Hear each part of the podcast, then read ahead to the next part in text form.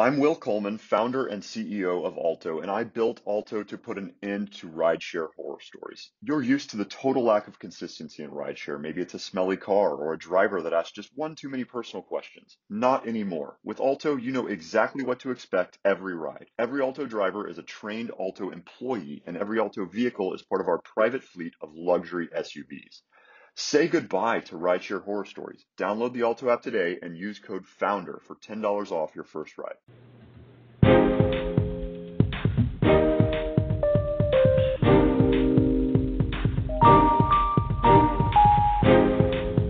Welcome to the Coco Express Network. Talk radio that informs, talk radio that inspires, talk radio that enlightens, talk radio for us all.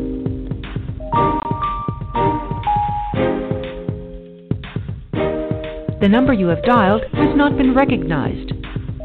Please try again.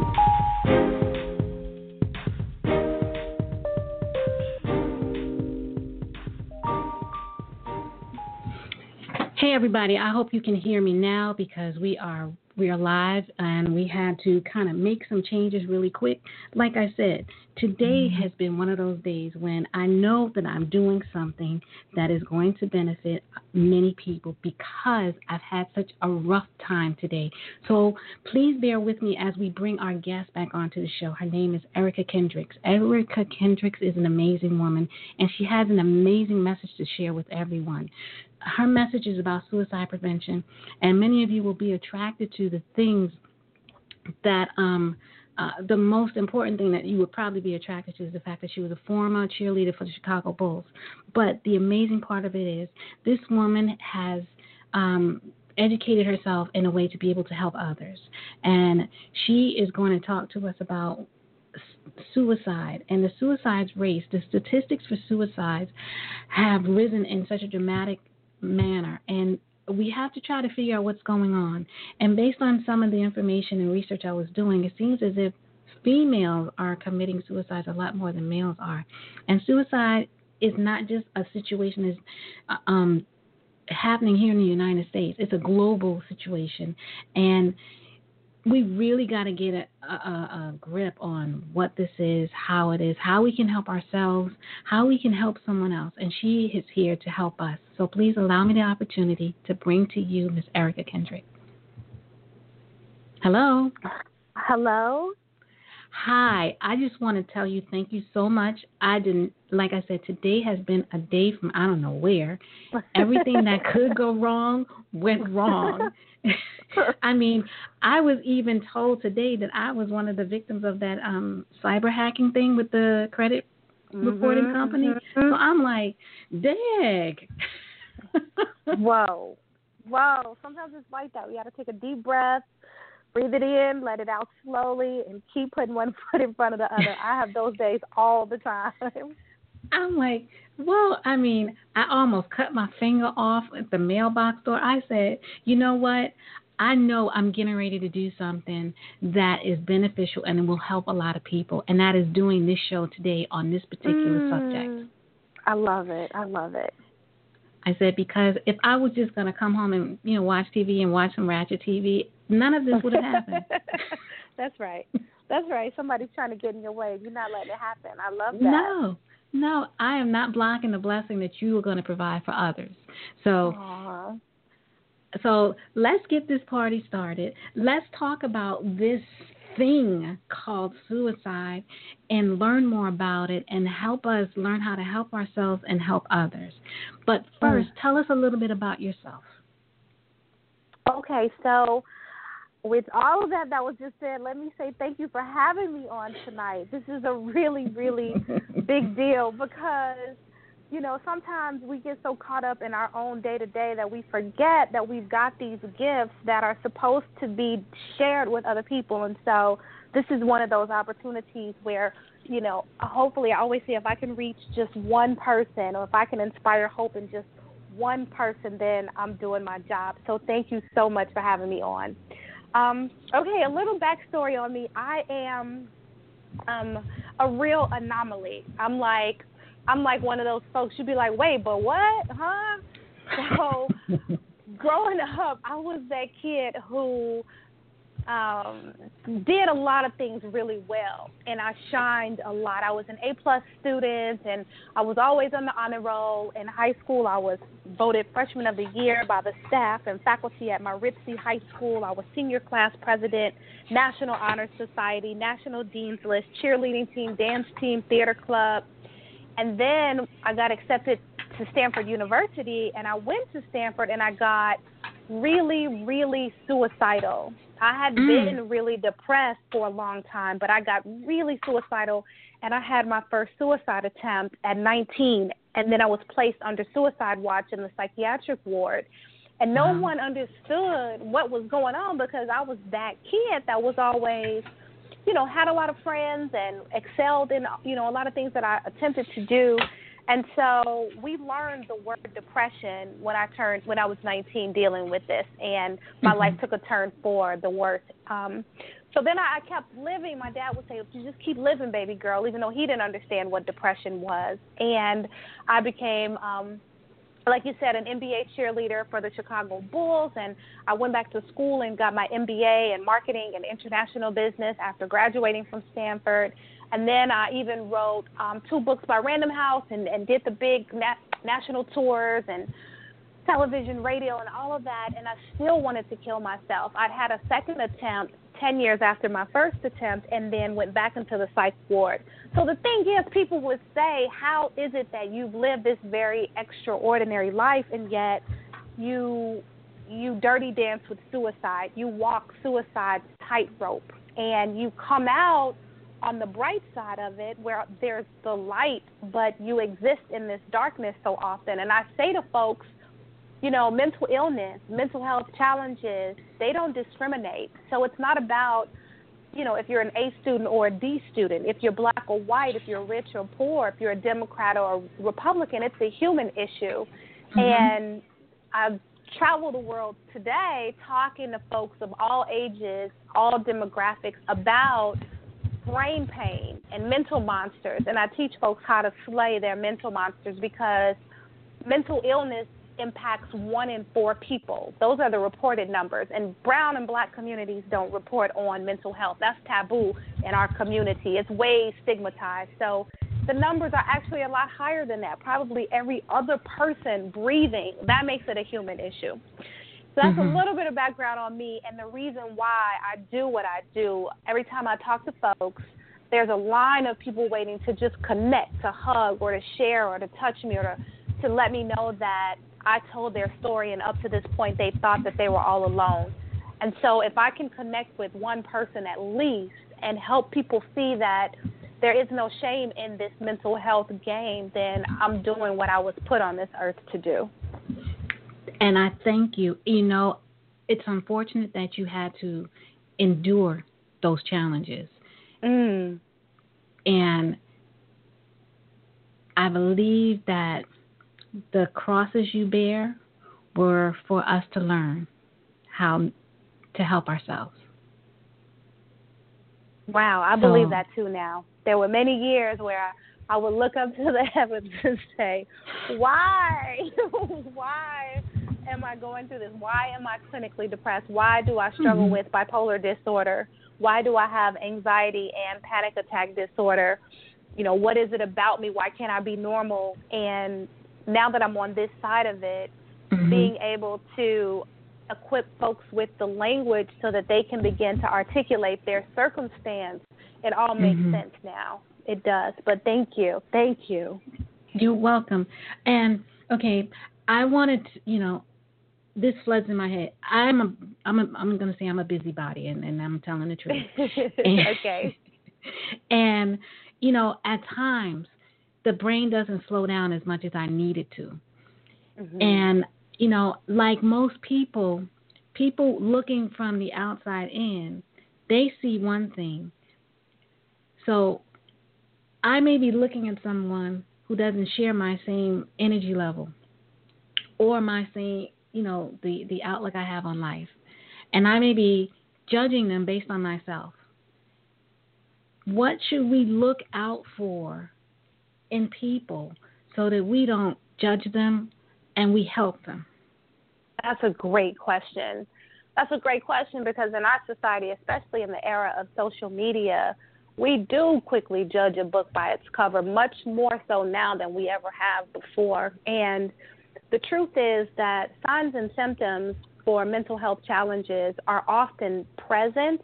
We just don't know how to read them. So I love that question when people ask that. So one of the things, um, well, I'll tell you about four or five of the things that become apparent if you spend time with someone and you're used to their uh, routines. So once folks stop spending time with people that they enjoy and they start to withdraw from activities that they used to engage in that brought them happiness, um, that's a big red flag when they begin to isolate and spend a lot of time alone, or they're just not hanging with the clique anymore. And it's like, where is so and so, or where is they haven't been around lately?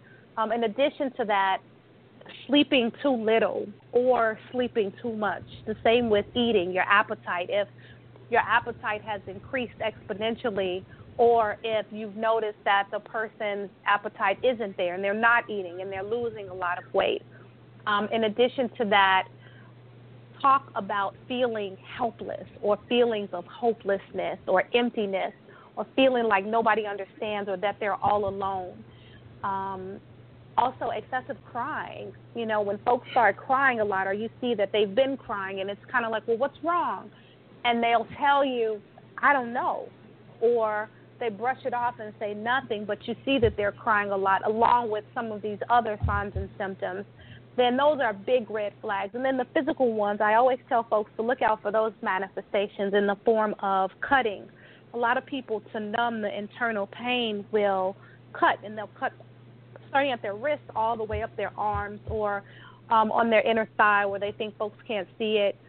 And that's to create a sensation of numbness and then to also feel like they've got some semblance of control over the internal pain that they're enduring. And so we judge that, we judge that, but that's actually a mechanism um, that's used as self medicating. So then when I say self medicating, I automatically think about drinking and drugging. And so when people are doing a lot of that and they didn't before, that's that's a giant red flag that something's not mm-hmm. right. And what we don't do is we don't ask them, "Hey, are you okay?" You know, we talk about it with other people, or you know, we speculate around, you know, what's happening with that individual. But one of the quickest questions that can be life saving is, "Are you okay?" And you'd be surprised the person may look you in the eye and say, "No, I'm not. I need some help." and you said earlier that in in in our community, we have a hard time and a problem with saying I need some help, and we have a hard yeah. time saying you know I'm not okay. Why is that such a stigma? I'm why? Why? well, that's a that's a million dollar question, and the answer is rooted, is anchored in our history. Historically, especially Black women who uh, struggle with clinical depression and bipolar disorder at um, at alarming rates. We have always been socialized to be the strong ones. The strong ones. We have to hold up our men. We're expected to keep the family together. And then, you know, in this era, we're also expected to go and hold down a gig or three. And so, with that, leaves no room for weakness. You know, even within our church doors, it's not okay in the majority of them to say, hey, I'm having a, a mental health challenge. You know, I need to take a mental health day. Or to say to the pastor or the reverend or the preacher, can you refer me to um, a congregation member that's a psychiatrist? Maybe I need to get on meds or a psychologist, someone I can talk to. Oftentimes, the congregation will say, We just got to pray it away. God will fix it, or Jesus has got this you know, mm-hmm. in, in, our culture, culturally, we've not been brought up to um, engage in ways that would benefit our mental health. Mm. Now, I was reading, and like I said, I was doing some statistics, and I was seeing that um, not only is suicide not just generic to the United States of America, it is a global situation, and Absolutely. Um, it's it, they say that the rates for women committing suicide is, is becoming higher than for men. So, so if 350 million people worldwide are suffering from depression, like right now in this moment. That tells you how big of a global issue suicide is. One of the things that we don't talk about is in our country, we have on average 121 suicides every day. Like every day, 121. That's that's outrageous. And within our black and brown communities, African American girls between the ages of 10 and 14, suicide is the third leading cause of death for them. That's like epidemic status. And that's yes. not something that we sit around and have conversations about with our young black girls or with each other for that matter. So we're talking about statistics that are staggering. I said, you know, starting at the age of 10, according to the CDC. I had to call the CDC last year when I was getting my numbers together for a big speech I was doing, and I said, "Is this a is this a typo?" you know, and and, and they were like, "No, ma'am, no, ma'am. You know, this is accurate. This is our 2015 data." And I was, I said, "Yes, ma'am. Thank you." I couldn't wow. believe it. So um, the truth is that it's a global issue, but when we when we look at our communities we look at us, each other, the mm-hmm. the babies that look like us and talk like us and walk like us, it's impacting us at an alarming rate as well. Yes, yes. Now that that bothers me. I mean, that really bothers mm-hmm. me because that just bothers me. One, I'm a parent to a young lady, you know, well she's a young woman. And two, I look at these young girls out here and like I said, every now and again I turn on Ratchet TV and mm-hmm. I wholeheartedly believe the two coming together is part of the problem because mm-hmm. we now this is just me, you know, speaking, and I'm not trying to speak for the world, um, but I think that we have over glamorized the the the the shiny things and when you can't achieve or have the shiny things, you become sad because you think that you're not someone unless you have the shiny things. That's right. That's right. That is absolutely one of the precursors to um, our self image, our self esteem, our perceptions of selves, and how we identify in our greater space around us. You're absolutely correct. Social media is um, also of significant detriment to our kids, as well as Ratchet TV for sure. Um, I was watching The Real Housewives of Orange County yesterday, and you know that's a main. You know these are these are white folks. It's mainstream. Mm-hmm. You know if I'm looking at Ratchet TV, it's the exact same messaging though. The messaging is no different. Um, and unfortunately, our communities are not villages like they used to be. And as Amen. a result, we don't have the support, the intrinsic support um, within the communities to strengthen us before we step foot into the, the quote unquote real world. And so there are a lot of distractors that are in place um, intentionally, mm-hmm. and they're meant to distract us, they're meant to break us down, they're meant to weaken us and then um, we end up without the supports that we need on an emotional, a psychological, and a spiritual level to be able to battle the challenges that face us. So one of the biggest things I talk about is trauma. You know, people say, uh, why are all of our black children so lost? And I say mental illness is rampant in our black and brown communities, particularly in our underserved and underprivileged ones, because – they are suffering from PTSD, post traumatic stress syndrome, because yes, the trauma yes, yes. in the communities is pervasive and they deal with this on a regular basis without the tools to help them recover. The recovery isn't there. So they're inundated with trauma and then expected to normalize that. It, it's impossible. And studies show that trauma is a direct precursor to mental illness, a direct one. So then we end up with grown babies who are traumatized trying to socialize themselves into an everyday that doesn't make sense for them. Mm. You know, it is so. In, oh my goodness, yes. Now I understand why I I almost have a broken foot, a broken finger, and everything today. Because, you know, I have been working on a project myself you know, to try to be part of that, you know, it takes a village mentality. Mm-hmm. But today in the paper here in Delaware, the, uh, the News Journal, they had an article on this same thing about how many children are killed between the ages of 8 and 14 you know Mhm. and how they are just how the the um the, the municipality is not able to deal with it they don't have the tools to to help or manage it or even understand it or process it and the fact that you say that you have a lot of grown babies i have this firm belief and this is my belief i'm putting it out there like this that oftentimes we get stuck in a place where we were most happiest and that was before the trauma Yeah. and yeah. it and we as we grow as a, and become adults we mentally are still stuck in a happy place and that's why we have a lot of situations that we can't really maneuver and manage in our society because of, of the fact that there was nobody to help us get past that trauma. That's right. That's right. So, and that's yeah. what our community leaders, our village leaders used to represent for us.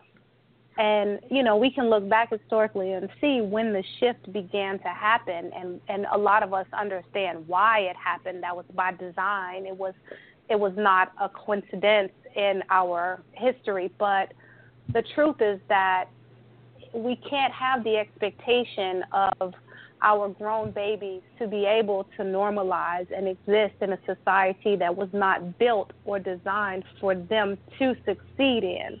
It's mm-hmm. impossible. And so what ends up happening is you have all of these people that come out of underserved, underrepresented communities who are dealing with mental health issues and mental illnesses that go undiagnosed because we don't even have the language to begin to express what our what our situation, our scenarios are or have been. And then and then as a result we have severe clinical depression. We are suicidal. We have bipolar disorder. We have early onset of schizophrenia. We have Mhm. post traumatic stress syndrome. We have Mhm. anxiety disorders and the spectrum of them, social anxiety, panic attack disorder. I mean, these are these are very real occurrences that happen as a result of coming out of communities where um, we don't have the resources and the tools to face what the reality is on an everyday. I, I spoke to a group of kids in the inner city on the, on the Chicago South Side, and um, it was about 50 of them, and they were dynamic children. They'd all gotten in trouble with the law, though, so it was a program for them. And I asked them, I taught them what trauma was, and then I asked them, how many of you have experienced something traumatic? And of course, everyone in the room raised their hand. And I said, okay, let's talk about it. You know, let's break it down. Let's unpack what it was. And you know, you know, one kid said he saw his best friend get shot in the face and die. Another one said he saw his mom get killed. Another girl said that she'd been raped and she'd seen someone else get raped. And another kid said something. I mean, it was like, you know, this is their reality, and they say Mhm. it, you know, matter of factly. So I said, so what has been done as a result of that? How have you managed your mental fitness? How have you ensured that you're okay from the inside out? And they all looked at me. They were like, you know, what you mean? What, you, Mhm. what you talking about? Said, who do you talk to? Where's your safe space? How have you processed and worked through some of this stuff? How do you feel as a result of it? I feel unsafe. I feel in danger. I feel terrified. I feel alone. I feel empty. Okay, so how do you work through those emotions? They didn't have any answers because there were no programs, there was there were no tools, there was no mental fitness plan in place to assist them with that. So they carry that with them. It never goes away. Mhm. It only gets worse over time because they continue to experience trauma as long as they're in the community. hmm And the interesting thing that you you know that you mentioned, the other thing that I've noticed that because I know when I was coming up, I was I'm a product of um the inner city. I was born and raised Me in too. Brooklyn, New York. Brooklyn, New York. Chicago, Illinois. Okay, so at, at a certain point in time, there were always programs, safe Right. havens that you could go to, and you felt safe. You could be as creative as you wanted to be. You could have Right. fun. You could play. You could, you know, exercise your ability in athletics, um, in dance, in singing, in art. These were all places Right. where you could just push these things out. And this was how we were able to release those demons, so to speak. Right. Mhm. But- Mhm. Those funding was cut. Yep, funding was cut. Those and not only that, and this is the part that, that, that drives me bananas. Not only was funding cut, but those programs were recreated in other neighborhoods and made so expensive that they priced you out of them. Mhm. Mhm. Gentrification. Yes, and Brooklyn doesn't look like the old Brooklyn anymore. oh no, it doesn't. Every time I go back, I'm like, what is this? right. what is this Right. place? And I'm like, you know, I used to be able to go over here and do this and that. And I have to tell you, the YWCA on Third Avenue in Brooklyn, um, downtown, was my safe haven. I Mm. took ballet classes. I that's where I got my um I learned to swim there. Um I took other dance classes. There were so many I learned so much in that one building. And when I had a child, guess where she went? The Right. YWCA. She got, you know, she learned how to swim there. She took um, tumbling classes, gymnastic classes. She started dance there until she moved on to um, other programs. And I was told that that building no longer exists. And oh, where I am now, they have a YWCA, and they're closing them down. And the YMCA, which is the premier place, is so daggone expensive now. Not everybody can afford to go to the YMCA. So, Right. you know, my point is, we keep putting our children in this black box, and we make the box smaller and smaller and smaller. So, what are you going to do when you're in a black box? You feel uncomfortable and cramped. You are going to try your best to get out of that box by any means necessary. So, if that means that you have to take somebody out so that you could su- survive yourself, that's what you're going to do. And I think that's where we are right now. Mm. Mm, I don't disagree with you at all. At all.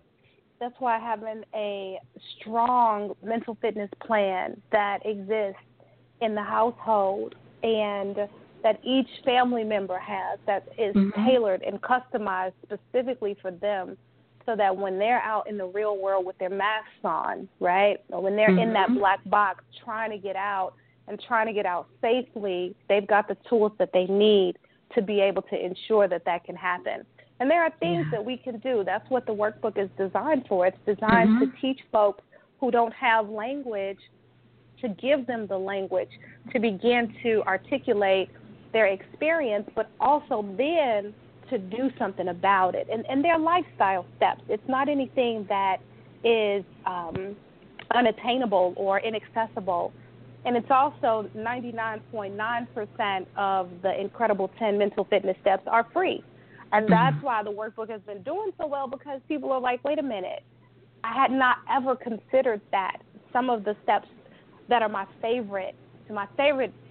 So my favorite, I go back and forth between the first mental fitness step and the second one in the workbook. The first is having a dynamic support squad, right? Mhm. So as we're talking about these communities that in, that are inundated with violence and trauma and um, horrific negativity, well, having a support squad that has your back, that holds you accountable, and that's going to love you unconditionally becomes a necessity.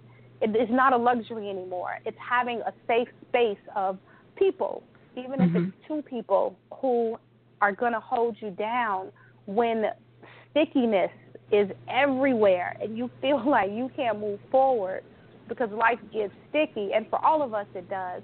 That's critical. And so I teach you how to design a support squad. I teach you about toxic people, how to eliminate toxic people, how to ensure that those which you take your mask off with are the ones that are going to make sure that you're okay. And then my second favorite is the chapter on therapy Mhm. because historically we've always said that therapy is a white people's thing. That's a white folks thing.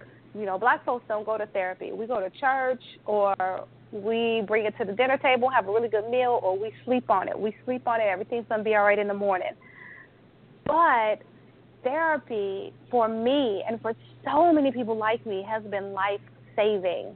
And mm-hmm. we don't even understand the power that we have with therapy. So I teach you step one all the way through step 10 how to um, find a therapist, how to interview your therapist, because yes, you have the power to interview your therapist before you even go in and see them. And I equate it to blind dating. It's like you wouldn't just go out on a date without asking your girl, okay, girl, so tell me about him. Give me the rundown. Give me the back. Give me the background. What is his situation? Is he married? Has he been married? Does he have children? What does he do for a living? How tall is he? I mean, we have 50 million questions for our girl about the dude she wants to hook us up with, but mm-hmm. You know, we don't know that we get that same right to ask our therapist 10 million questions before we think this is the good fit for us. And then once we're in therapy, what do we expect? You know, what should we expect? So I put that out there as well. And then mm-hmm. I give people permission to find a new therapist if that one just isn't working out. And then there are eight other chapters that are amazing that have literally saved my life. Okay. Okay. Now, now, what made you create this book? What you know, what in your heart of hearts made you just sit down and say this is necessary?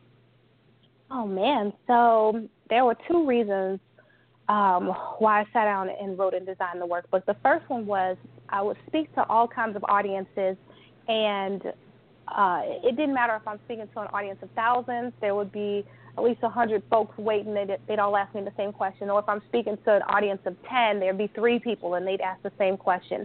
How can you be a Stanford graduate with an MBA, published Random House author, NBA cheerleader, and then be bipolar and deal with depression and anxiety and in the psych ward twice, under suicide watch, having survived suicide twice. How does that happen? And and they would say to me, "Tell us what's the secret." And I say, "Well, there really isn't a secret. There are 10 things that I do, and I have to make sure that I'm doing them together, and that pretty much ensures that I'm not just surviving, but that I give myself an opportunity to thrive." And they say, mm-hmm. "Oh my God, okay, what are the 10 things?" And they write them down. And so finally, I got, you know, for selfish reasons, I got tired of answering that question so much I said, well, let me put it in a workbook. And all of the workbooks I started researching were written by people with, you know, 5,000 letters behind their names. And I was like, where's the workbook written by someone with lived experience, someone who mm-hmm. understands what bipolar disorder feels like and who knows what depression is and how weighty it is. And when you're depressed, you don't want to read a whole bunch of convoluted text or a bunch of terms that you have to get two dictionaries to understand, or where you got to keep going to Google to explain whatever. Like, where's the workbook that is user friendly, that's super fun, that's engaging, that's going to let me track and rate my progress, that's going to help me make schedules and have a journal. It is like what where it, it doesn't exist. So I said, let me make it. So that's what I hmm. did. I mean, I did it because what I needed for myself when I was diagnosed it didn't exist. And then I also wanted to have the answer for folks who said, Tell me exactly how you've managed to have this extraordinary life, extraordinary, despite all of your mental health challenges. You know, and it's really interesting because I find that some of the most intelligent, the brightest people are the ones who kind of skirt with this issue and try to mask it and hide it. And it's really interesting because you were a, a super achiever, but yet you had that issue.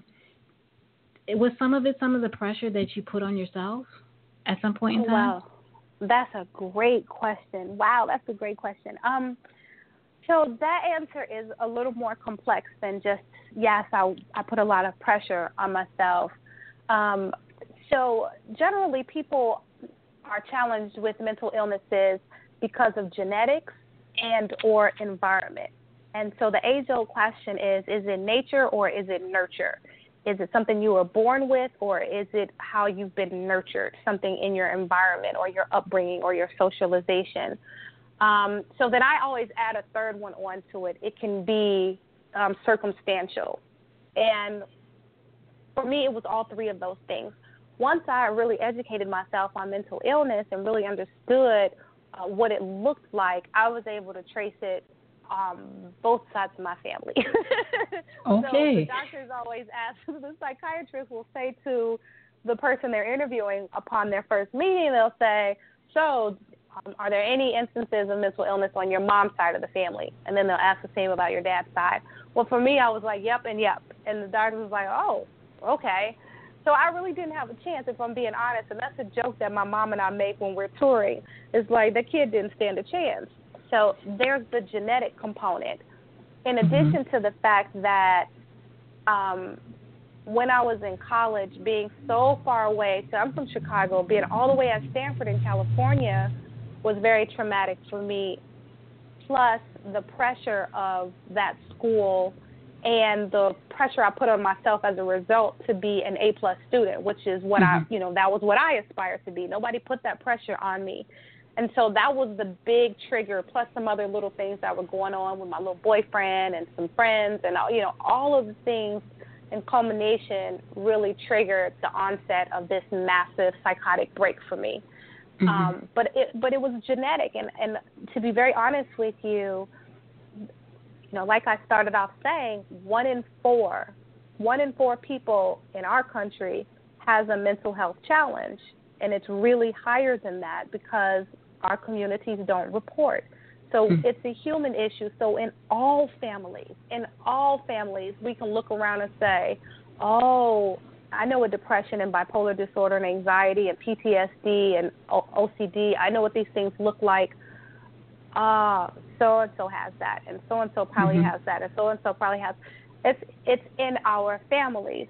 Mhm. So yes, it was definitely the pressure that I put myself under. But had I not had a genetic predisposition to mental illness, the outcome may have looked a lot different than it did, which was me looking at four walls in the psych ward under suicide watch. Mm, mm, mm. You know, it's funny.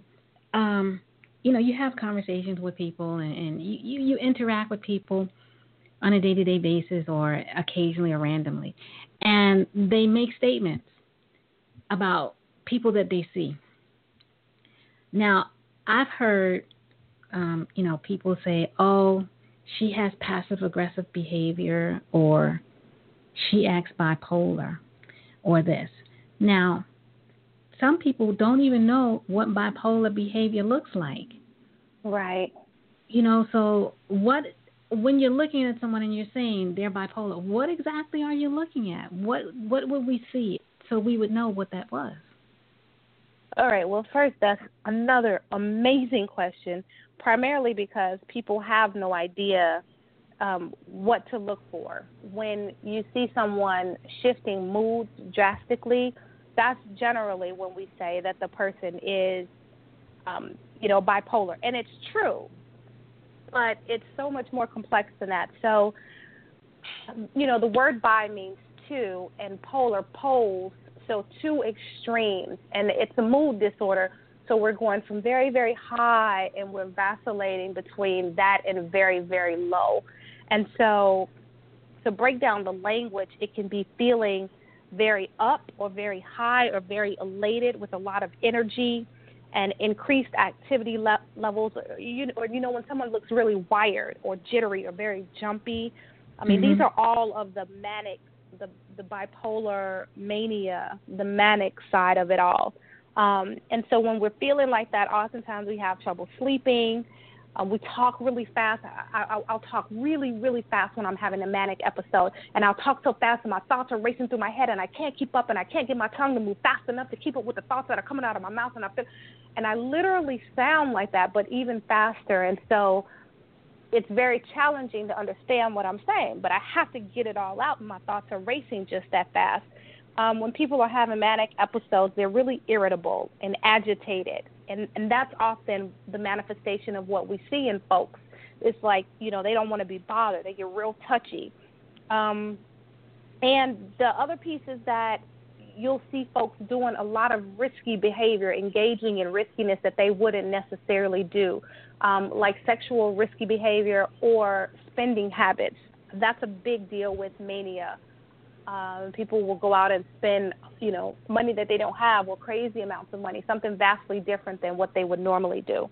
And so that's the manic side. So then the depression side, the low side is the way we label depression generally. So when a person is feeling very sad or empty, or I talked about feeling helpless and hopeless, um, or they have very little energy and their activity levels have decreased significantly. And so they may also have trouble sleeping or they may sleep all the time. We talked about sleep earlier. Um, and then they feel like they don't enjoy anything, so they stop doing a lot of the activities that they used to do. We talked about that earlier, too. Um, they can't concentrate, they forget a lot of things, and then we talked about appetite. Either they eat too much or they eat too little. And then the one thing that I always caution folks about, and I say get them immediately to a mental health professional or a trusted adult, is when they begin to talk about death or they begin mm-hmm. to ruminate on death and start talking about suicide or how much better life would be if they weren't there or how much greater um, their their friends and families would have it if they didn't have to deal with them because they're such a burden or a loser or a failure. Those were the words I used a lot. So that's mm-hmm. what bipolar looks like. It's it's going back and forth between those two extremes, and when that lasts longer than two weeks, that's mm-hmm. when you know that that person is really truly in trouble. Okay. Okay. Now, parents, parents, you know, what should other than the simple fact that we need to just reinstitute the sitting at the table every day and, and, and talking about things, what should parents look out for in their kids to make sure that they're okay? Oh man, that's a great question. So any of the signs and symptoms that I just talked about for mm-hmm. depression or for mania, like those are great indicators that something isn't right. I mean, I mean, great indicators where something needs to happen immediately. Um, and then also signs of cutting. And then if the kid, if it's 100 degrees out, I mean, we just came off of a hot summer. If the kid is wearing long sleeve shirts and you don't see your child in a t-shirt or a tank top anymore, then you know that's cause to just check out their body. That's all. Mm-hmm. Just take a closer look and pay closer attention. And mm-hmm. um, the main thing I say to parents when they ask me how do I know if my child is, is struggling with a mental health issue, I say talk to your child. You know, even if we can't reinstitute the dinner, the sit down dinner or the sit down table talk, whenever you can grab your kid, because it's a very, very fast life that we're all living, including mm-hmm. the kids in 2017. But to say simply, how's it going? That gets overlooked so often. How are you doing? What's happening? How are you feeling? Talk to me about, you know, fill in the blank. Talk to me about school. Talk to me about um, your friends. Talk to me about um, your school work. Talk to me about, you know, your sports, dance classes having the conversation so that you can hear your child is imperative to understanding where they are um, on a mental health level. Hmm. Okay, that's good to know. Now, because kids will talk to you, you know, kids will talk. If you give them an opportunity and if you create a safe space, oh, kids will talk. oh, yes, yes. And that's a beautiful thing. And sometimes they keep going, but it's still a beautiful thing to have them to be it able is. to do that. Um, there was, let's see, there was something else that I really was trying to understand. Now, we've got our kids talking and, and we see that there are things that are not right. Now, mm-hmm. let's move on over into the um, the adult aspect of it. Um, how do we help those that don't want to be helped but need desperately need the help? That's a great question. So I say one thing to that, and that's trust. So whomever the child trust, and the same thing goes with an adult, get that person to their side as fast as possible. And if we've been talking to our kids or we've been talking to each other, we know who each other's safe person is. For uh, an adult, it may be a coworker, it may be the significant other, it may be the grandmother. For a child, it may be the grandmother, it may be a buddy at school, it may be the teacher or the nurse or the coach. Um, getting that person next to the one who's in crises as quickly as possible can be a game changer because there's a level of trust that's already been established. So you don't have to start from square one. And then you start the lines of questioning. How are you doing? Are you okay? Is there anything I can do? I've noticed lately that you've been fill in the blank. So you've been mm-hmm. withdrawing a lot from things that you used to do, or you're not spending time with your friends anymore, or that you're spending a lot of time alone, or that you're very sad and down, or that you've been crying a lot lately. I'm here to listen to you without judgment. What's been going on? So those are the two things. You get them close to someone that they trust, and mm-hmm. then you start the line of questioning deliberately with the objective of ensuring that they have you or whomever the trusted person is to open up to and begin to unpack some of their stuff. So then mm-hmm. the biggest part is so then what do you do? So then you get them to a mental health professional as fast as possible if they are in mm-hmm. crises. And in crises means if they want to hurt themselves or if they want to hurt others around them. Okay, great. Now let's look at the outside influences. Let's go on to that category. And I consider outside influences people, situations, or things. And one of the things I'm talking about is social media, and the, and the people I'm talking about is um, bullies, you know, or bullying behavior, or being around people of that kind of behavior. And the um, situation situations peer pressure. Now, can these cause you to act as though you have those kinds of conditions and not have them? You just need to get away from those people. Is that a possibility?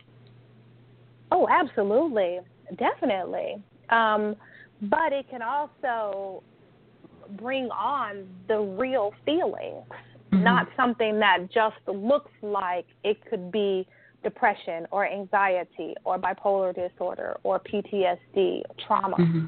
I mean, it can actually create the experience of trauma, the experience mm-hmm. of depression, the experience of anxiety. Absolutely, without a shadow of a doubt. Bullying, with bullying on the rise due to social media, uh, the suicide rate has increased directly as a result of that in addition to other things, but that's absolutely one of the reasons. And so that's nothing to be taken lightly. The the outside influences, as you call them, are um, are critical to our children's and adults' well-being right now. Mm-hmm. It's it's yeah. very scary and it's very frightening. And what we have to do is take a closer look at each other because it doesn't look like social media is going anywhere anytime soon and nor does it look like we can get a handle anytime soon, at least, on social media bullying. Technology mm-hmm. is just way too advanced for us today, with um, kids having the opportunities to create profiles that are anonymous and to engage in bullying in a very anonymous type of way. Mm-hmm. Um, so, uh, with those experiences, they create very, very real manifestations of mental illness, um, mm-hmm. and uh, and it's understandably so. I, my girlfriend and I, we joke all the time. We say there's no way we would have made it through what our young people have to go through today. There's just no way. But you did, and that's the whole. That's the funny thing about it. You did make it through. No, what? No, no, I didn't. There was no, no. Oh, social oh, well, media. no, internet. I know there wasn't. There wasn't social media because I know growing up in New York, you would yell out the window. That was the social right. thing. uh, exactly. Exactly. I love it. So it's just you know, it's the as they say, nothing new under the sun. It's just a, a new way to present it. Mhm. Mhm. So, and that's the way I see it. I see social media as not something new under the sun. It's just a new way to present it, and we just have opened the door to the world as opposed to just to the next neighborhood, up, you know, up the street. Mm-hmm. So, mm-hmm. so from my perspective, we had that bullying. we had people from other neighborhoods coming into our neighborhood threatening us. Um, right. You, we had that. We had, you know, the stuff the the neighbor yelling out the window talking about somebody else's um husband or whatever down the street. we had, we had all of that. It's just that we didn't look at it in such a concentrated manner because it's coming out of a little piece of machinery that you can hold in your hand. That's that's the problem right there. I think that is what makes it so much more magnified because it's such a small box that's creating so much mess. When mm. in fact we had the mess. Nothing has changed in the way that we communicate. It's just now coming out of a small box. Mm. And what we experience are the same things. It's just it's because it's coming out of a small box that you can hold in your hand. Everyone's got they're, they're they're losing their mind over that. How can a small thing like this create so much havoc in everyone's life when it's already been there? It's all been there. I think the biggest problem that we have is it's I think it's shock value. We have we're in shock we're in shock with the fact that technology did happen. And what they did with technology, from my perspective, is they took all the things that we normally do and normally say and how we interact, and we put it in a small place, but it didn't change the way we behave. So technology wow. didn't didn't change the way we behave. It just put it all in a small place and bring it to you up close and in person. Wow. Yeah, we have to be armed with very hardcore what I call mental fitness plans to be able to deal with that. And this is our children, yes, but it affects adults too. Depression mm-hmm. is on the rise globally, but specifically in this country is what I'm talking about as a result of folks putting themselves up against the images that they see portrayed on social media as real. Mm-hmm. We do this comparison game, and it makes us feel worse about where we are in life and how we're doing, what we're accomplishing, or what we're not accomplishing. And so those things are, uh, you know, what we're in control of, being able to mm-hmm. disconnect mm-hmm. from that and to focus on the self, but not in an egotistical way. Some of the other mental fitness steps in the workbook that I take you through include things like meditation, mm-hmm. which allows us to be in complete control of our thoughts or our lack of thoughts and to control the thinking thinking or the narratives that play in our heads over and over that are negative. So mm-hmm. meditation really centers us and anchors us in something that's more balanced and that connects us to our purpose in the greater universe. And then okay. visualizing, being able to connect to our happy place and exercising and eating right, mm-hmm. clean eating. I'm a strict vegan. Folks say, How do you do it? Well, I'm a strict vegan and I exercise regularly. I meditate. I have to mm-hmm. visualize, stay connected to what my bigger intention is. I also have a dynamic support squad and I have a super fresh young therapist and I also believe in furry friends creating the endorphins in our brains to really make us feel girl I I just got a dog like a month ago. I have a new little baby Maltese who has brought me intense joy, like more organic joy than I felt in so long. And I swear by it, folks say, Well, I can't get a pet. Yeah, well, spend some time at the shelter. Volunteer mm-hmm. to go mm-hmm. dog walk. Like there are things that really and so so then and then one of the other other few are, are music, being intentional about the music that we listen to and I have you create happy playlists in the workbook. Super wow. fun but very accessible and, and appealing.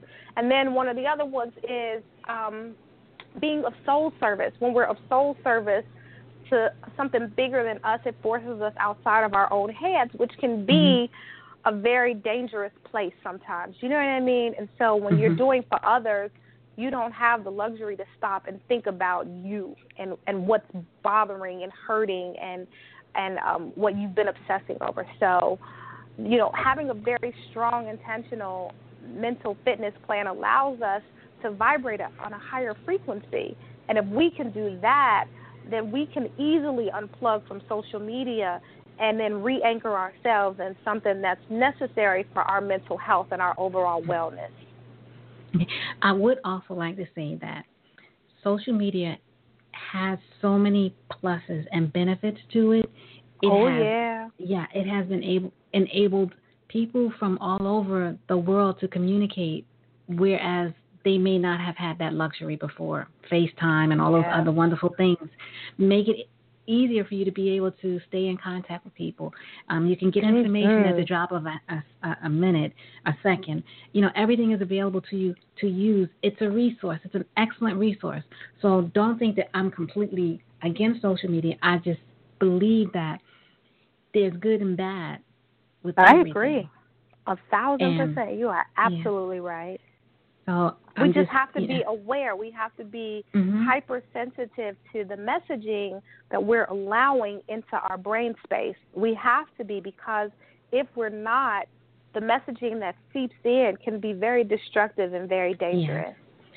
I used to go to the church in Harlem, Abyssinian Baptist Church, and you know there was a sermon that um, Reverend Butts gave, and he said, you know, about what you let into your house comes into your body, and he said you turn that TV on and you watch that crap on TV. And that becomes who you are. And I was Mm. like, what the heck is he talking about? The TV can't do nothing to me.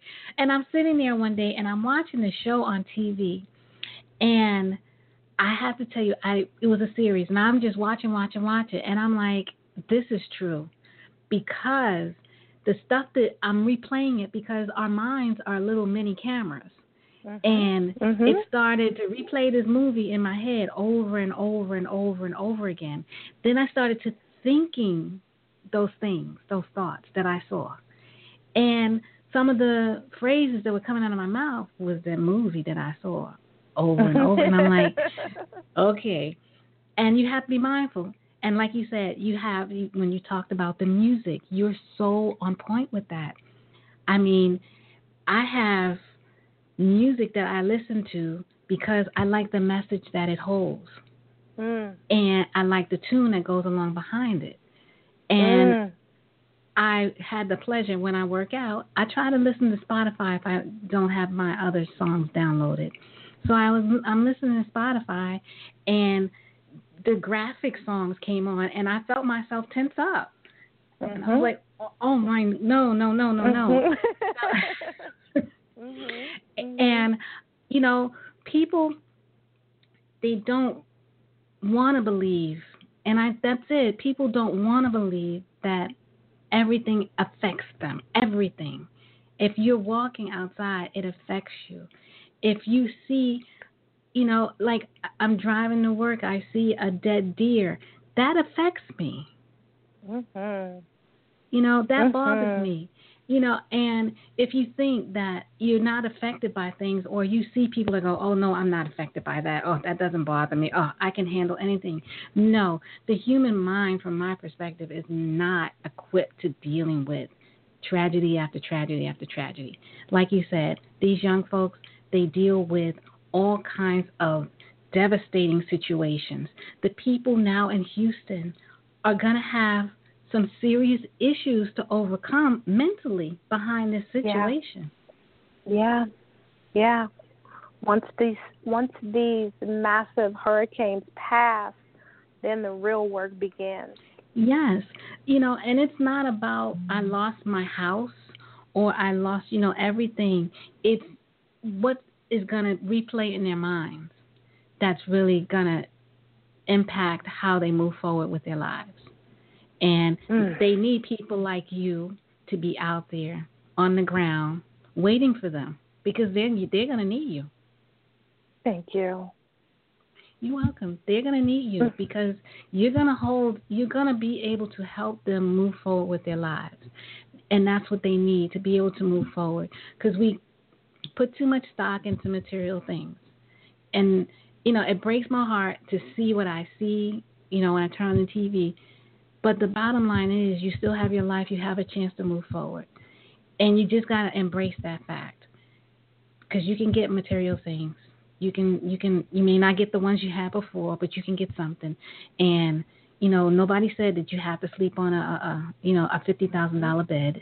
Mhm. Mhm. You know, Mhm. all of those things. It's nice to have it, but isn't it even nicer to have peace of mind? Yeah. Yeah. Unfortunately, it's very challenging to attain for a lot of us today. Mm-hmm. Unfortunately, but we have to do the work. We have to believe in our in our our um our divine right to have an abundant life. We have to Mhm. give ourselves permission to move forward toward vibrating at this higher frequency above the negativity, above the um, the repetitive trauma that gets shown over and over again on social media, whether it's someone's suicide or if it's someone's murder or if it's someone being killed or shot or beat up on a bus that plays Mhm. over and over on social media. Um, we have a we have a divine right for better, for a more abundant place, for incredible wellness and happiness. But we Yes. have to do the work to get it though. It's Yes. not going to be given to us anymore, especially with the era in which we're living in 2017. Yes, yes. And I have to share something with you. Um, I had last year, last summer was a very traumatic summer for me. I had some health issues that I was getting straightened out, and I went through this. You know what? I work real hard. You know, I could treat myself to something nice. So I said, you know, my car was falling apart, so maybe I should just get a, you know, a better vehicle. So I get the better vehicle, and I'm driving down the street, but my mind you know, was still wrapping itself around all the health issues that I was grateful enough to to come through with no problem. And, you know, but there was still things, there was like some little twinges of pain here and there. And I had a a moment where I had like a little sharp pain and I looked down, I looked up and looked down again and went to move forward and I had a minor fender bender. Mm. And you know, it was nothing major. It was just minor. And the first thing in my head was like, I just got this this this vehicle, and now it's all messed Mm. up. And and I'm like, you know, that's stupid. And I'm saying to myself, that's stupid. Everyone's okay, and you know, I checked to see that everyone was okay. And you know, I'm waiting for the police to come, and I'm standing there, and I'm getting ready to have a breakdown. And the breakdown was for a completely different reason. Mm. And the police officer was like, It's okay, it's okay, don't cry, don't cry. And he's rubbing the car, trying to clean it off and everything. And I'm looking at him like, Look at you trying to help me. And you don't realize that I'm getting ready to have this breakdown for a reason you don't even know. So I got in the car and he, you know, sitting there watching me. And I just, I just cried. And the reason I was crying was because I was grateful Wow. that I was able to have an experience. wow. It wasn't, it wasn't the best one, but I had come through so much, and I was just grateful that I was having experiences, you know, and. Right. I was also a little upset with myself because I had saw all this negative press about police officers and stuff, and you know when he came i was you know a little tense at first and nervous and i and i cried again because it's not always true. You can't Right. be afraid of these situations either because not everybody is coming is coming to hurt you. So i just you know i just had to let all of that out and once all of that was out i moved forward and, and i was like you know fender benders happen. They happen you know they happen to anybody. Um, you know, the police, it's their job to come do their job, and, you know, they come with good intentions in most instances. Um, no one was terribly injured, you know, so this here is telling you don't be in the past thinking, be in the moment that you're living. Wow. I love that. That's beautifully said. And and you know and now now uh, and people think that and I tell you, I kid you not, people tell me, uh, I've had somebody tell me the other day, you're bipolar. I'm like, well, that's a good thing. you know, you know, I'm like, I'm feeling emotion. That's a good thing. So you know, and I I'm always say, I always say that that's the superpower. Yeah. That's my. So- and people say, "What do you mean?" I say, "Ah, that's my superpower." I put my cape on and I say, "I'm a bipolar badass." I love that for real. yes. And my thing is, you can feel these. You can you can feel, and that's the whole thing. We numb ourselves just to get through the day, the week, the month, the situation, till we get to the point where we've numbed ourselves till we don't feel nothing for anything. And mm-hmm. we were given these feelings.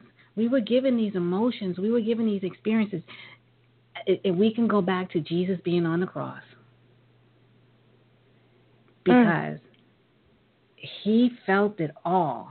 He experienced everything so that we could be walking around here acting like we didn't lost our minds. And I don't think know that was, and I, you know, I don't think that's what he, you know, wanted to go through all of that for, but he felt. And I used to always tell people, I said, you know, I would tell my my daughter mostly at night, I'm like, God saw, Jesus felt. That's what it's all about. And we have to realize we have these emotions and we have these feelings because we're not only here for ourselves, but we're here to help other people. And if we don't have any feeling, how can we help them? And I like that. I honestly believe that what you experienced and what you went through and what you what you managed is so that you could be able to help other people. Being on this side of it, it definitely feels um, empowering, and that's what I want to do for other people Mhm. who are living in their darkness is empower them so that they can use their truth and their testimony to then begin to help others in the Mhm. village in the village Yes. a lot of people Yes. would say to me thank you so much for saving my life and i tell people this when i'm speaking and i say i would say right back to them no thank you you just saved me right back because now my purpose of pain is not about my brain pain. It's about Mhm. helping others micromanage and maneuver and navigate their dark spaces.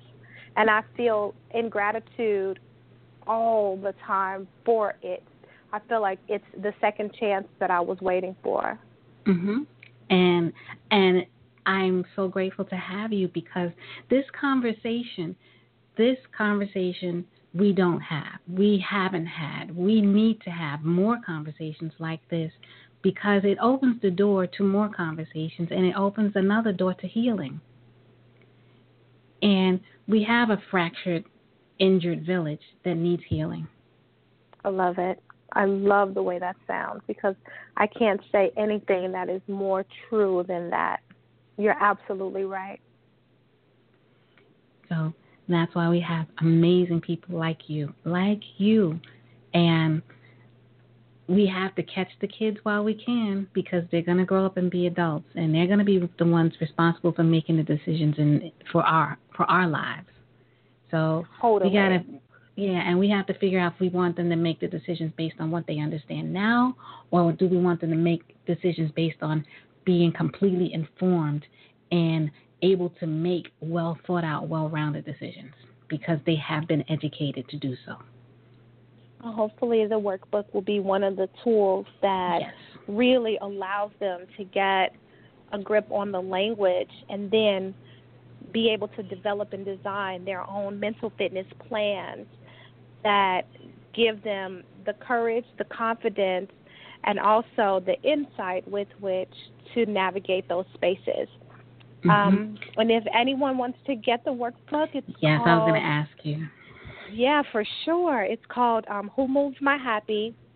That's the name of the tour that I have that travels the country, and oftentimes we'll have panels um, with extensive Q and A's afterwards. On the panels, we'll have a black or brown psychiatrist and a psychologist, also someone else with lived experience. I share my story, and then I take my mom on tour a lot, and I interview her, and it's called A Mother's Love, and I interview her about what it was like being a caregiver, the caretaker for a daughter who was mentally ill in an era when we didn't talk about, much less know anything about mental illness. So Mm-hmm. um, the tour is called Who Moved My Happy, and the workbook is called um, the Who Moved My Happy Mental Fitness Workbook, and they can get it on my website, Mhm. which is um, xoerika.com. That's X O E R I K A dot com, and um, we ship out four times a week. So uh, your work will, be at your door within seven days generally. So again, that's xoerika.com, and the workbook is the Who Moved My Happy Mental Fitness Workbook. And I'm all over social media also. So Oh, if anyone wants to connect with me, they can. If they want to um, ask me any questions, I get questions from all over the country, people of all ages and demographics, and I don't shy away from that. I love to connect with people, and I usually get back to folks within 48 hours. And I'm on Facebook at Erika Kendrick, E R I K A K E N D R I C K, like Kendrick Lamar. And um, I've got a public profile on Facebook as well, Erika J. Kendrick. And then I'm on Instagram, Erika J. Kendrick, XO Erika. And then I'm on Twitter. And my Twitter handle is at the cheerleader E. Okay, great. You know, I have to tell you, this was probably one of the most important conversations I've had in a very long time.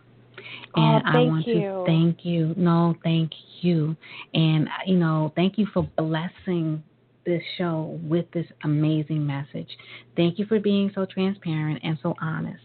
I greatly Oh, appreciate man. this. Um, it is, you know, this show is about helping people help themselves and giving them the tools. And you just gave us some amazing tools that we could use. And I can't, I don't have the words to really describe how grateful I am for this opportunity. You are so welcome. It's my honor and my privilege to be able to share and connect. Um, I thank you for allowing me to share soul space and to be of soul service with you and your audience. I really appreciate it. And and I always say I love you, and I don't have to know you to love you. We are I feel like I know you a little. yeah, you do. We are. We are. We're all Yes, we are connected. connected. That's why we have to hold on tightly to each other. hmm Yes, because it does take a village. It does. And the village needs constant maintenance. Constant. So, you know, we just gotta we just gotta have we gotta keep that hope alive. You know, it may sound cliche, Miss Chicago. but we have to keep that hope alive, you know, a hope for a better a better planet for all of us and a better space and place for the black and brown communities. Gosh, you're absolutely right. Well, I thank you for letting me be on the show. And if you ever need to talk to me, please don't hesitate to reach out. I'm mm-hmm. always available. You it's nothing but a word. Okay. okay, you have a great evening and thank you once again. And please give your mom my regards because she did an amazing job. Oh my gosh, don't make me cry. She's gonna cry when I tell her you said that. She you take care an- of yourself, You too. and I'm Okay. right here if you need me. Thank you. Thank you very much. Well, everyone, I have to say that this was an amazing show. And through all of the challenges that I experienced trying to get here this evening, I am glad I arrived because I arrived when I was supposed to arrive at the time I was supposed to arrive to give you this message because you needed to hear it, as well as myself because I learned something each and every time I stepped behind this microphone. However, this evening was especially important. And with all that's going on in the world today, we need to understand how to keep ourselves okay in the world and move forward with our lives. As I always say, you have to follow your dreams, your hopes, and your passions and hold them close to you because if you follow someone else, their destiny is different from yours. What God has planned for them is different than what He has planned for you. So follow through with what you believe in. Do you. Don't do nobody else. Just do you. And if, you know, you don't like the preachiness of it, all I can say is take care of yourself. make sure that you're okay because if you're not okay, you can't help anybody else. And once again, we will be back again next week with more information and more amazing guests who have more amazing stories to tell about their journey and their purpose. So please come back and join us at the Coco Express Show Network. And please have a great evening. Prayers go out to the people in Houston and the people in Miami. We there are not enough words to be able to just to say how gut wrenching and, and hard it is for us, everyone, including myself, to witness what's transpiring for them. And I'm going to do the best I can to help the best way I can. On that note, God bless you. Have a great night and enjoy your weekend.